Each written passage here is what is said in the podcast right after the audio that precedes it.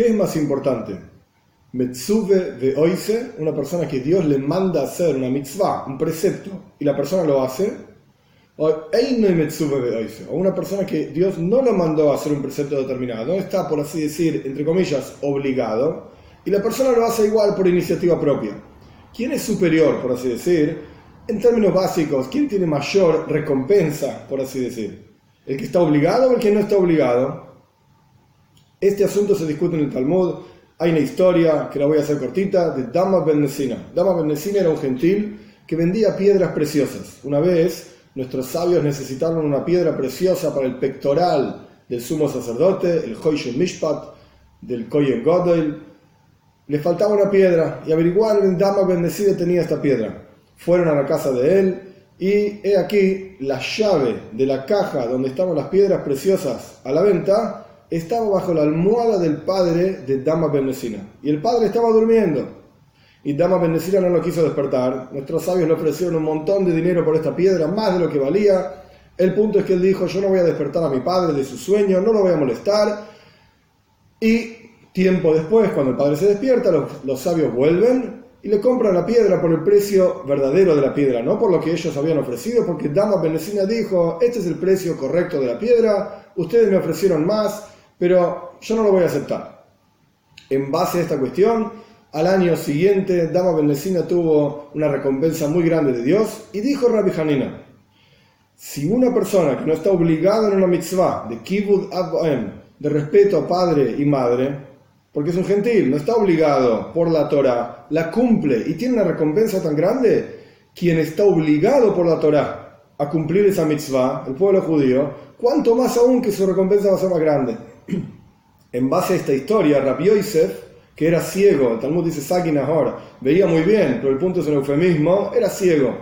Rabbi Yosef dijo así, antes yo pensaba, antes de escuchar esta historia yo pensaba que había que hacer una fiesta para aquella persona que me diga que la opinión del Talmud es como Rabbi Yehuda, que opina que los ciegos están exentos de las mitzvot, no es la halajá, pero así opina Rabbi Yehuda.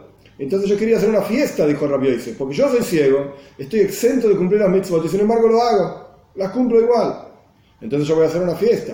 Pero ahora que escuché esta historia, ahora entiendo que es más importante todavía ser metzuve, estar mandado a hacer las mitzvot, y voy a hacer una fiesta para quien me diga que la halajá, la ley, no es como Rabbi Yehuda, que dice que los ciegos están exentos de la observancia de preceptos, voy a hacer una fiesta para quien me diga que la halajá no es como Rabbi Yehuda, porque yo soy ciego y cumplo las mitzvot.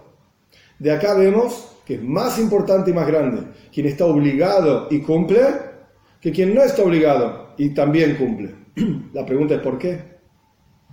Hay varias explicaciones que nuestros sabios ofrecen.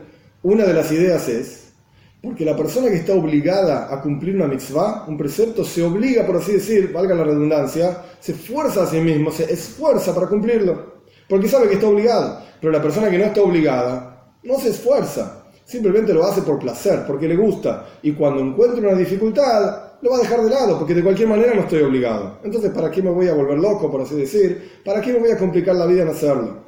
Pero hay una explicación mucho más poderosa. Y para entender esa explicación, ya que estamos en Sukkot, una idea que tenga que ver con la fiesta de Sukkot. El concepto es muy amplio, yo lo voy a hacer cortito.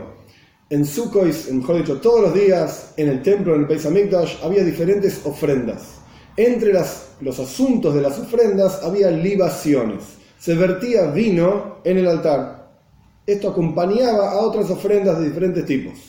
Todos los días se vertía vino en el altar. En Sukkot también se vertía vino sobre el altar. Pero en adición a esto, en Sukkot también se vertía agua, ni su se vertía agua sobre el altar. Además de vertir vino, se vertía agua también. Y nuestros sabios dicen, Yeshua es un versículo en Ishaya, van a extraer agua con alegría desde los manantiales de la salvación, es decir, que se hacía con una simja, una alegría impresionante este concepto de vertir agua en el altar lo que no está escrito sobre el vino. No se dice que se había, había una alegría tan profunda cuando vertían vino. ¿Qué diferencia hay entre que cuando vertían vino no había tanta alegría y cuando vertían agua había un montón de alegría? Aparentemente debería ser al revés. El vino representa ta'am, tiene gusto, representa comprensión, vina, entendimiento. Cuando la persona entiende algo, pues la persona está alegre y feliz de esto que entendió. De hecho, nuestros sabios cuentan sobre Rabbi Abau, que sabía toda la Torá y conocía todas las enseñanzas, estaba triste, por así decir, porque ya no había nada nuevo. Cuando encontró una nueva tosefta, una nueva enseñanza, se le puso amarilla la cara de lo feliz que estaba, porque entendía un concepto nuevo. Ishachus, novedad, trae placer, y comprensión trae placer. El vino representa el tam, el gusto de la comprensión. El agua es todo lo opuesto. El agua no tiene gusto. El agua no representa placer en comprensión. Entonces, ¿por qué es, nuevamente, que cuando se vertía vino no había tanta alegría en el templo? Y esto era algo de todos los días. Cuando se vertía agua en Sukkot, en la fiesta de Sukkot, había una increíble alegría impresionante. Y la idea es la siguiente. Cuando uno entiende un concepto, su alegría está relacionada directamente a la cantidad de comprensión que la persona tiene de ese concepto. Tanto cuanto uno entiende, entonces se alegra. Si uno no entiende, se angustia. Entiendo más, mi alegría es mayor. Pero agua que no tiene gusto representa el concepto de no entiendo nada. No hay comprensión acá, sino que el placer y la alegría es el vínculo con Dios.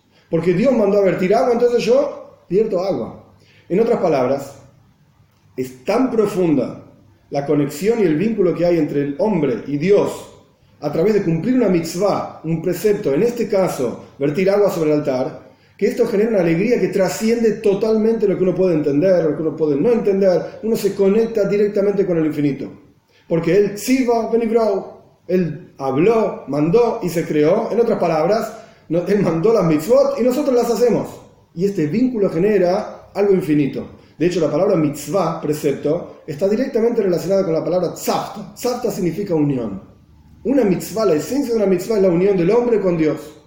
Con esto vamos a entender la alegría de Sukkot, que representaba la conexión, por así decir, vertir el agua, representaba la conexión con el infinito, lo que no representa vertir vino. Y con esto vamos a entender la explicación hasídica mucho más profunda de por qué es mayor God de la Metzube de Oise, es mayor quien fue obligado, por así decir, mandado a hacer una mitzvah y la cumple, que quien no fue obligado a hacer una mitzvah y la cumple. ¿Por qué? Porque cuando hay una obligación, por así decir, un mandato divino, hay un vínculo con Dios. Hay una conexión con el infinito. Y esto es lo que Rabbi le estaba diciendo. Ahora voy a hacer una fiesta porque yo cumplo las mitzvot y estoy obligado a cumplir las mitzvot. En otras palabras, la alegría de una mitzvah es el vínculo con Dios. Y cuando no hay vínculo con Dios, porque no hay mitzvah, porque no hay mandato, entonces la alegría no puede ser tan grande. La alegría será tan grande cuanto uno entienda que se está conectando con Dios porque está cumpliendo la voluntad del Creador, porque está haciendo algo que le gusta a Dios, por así decir, pero Dios no lo mandó a hacer. Entonces el vínculo es limitado a tanto cuanto uno entienda ese vínculo con Dios. Pero cuando hay una mitzvah, cuando hay un mandato, el vínculo es infinito.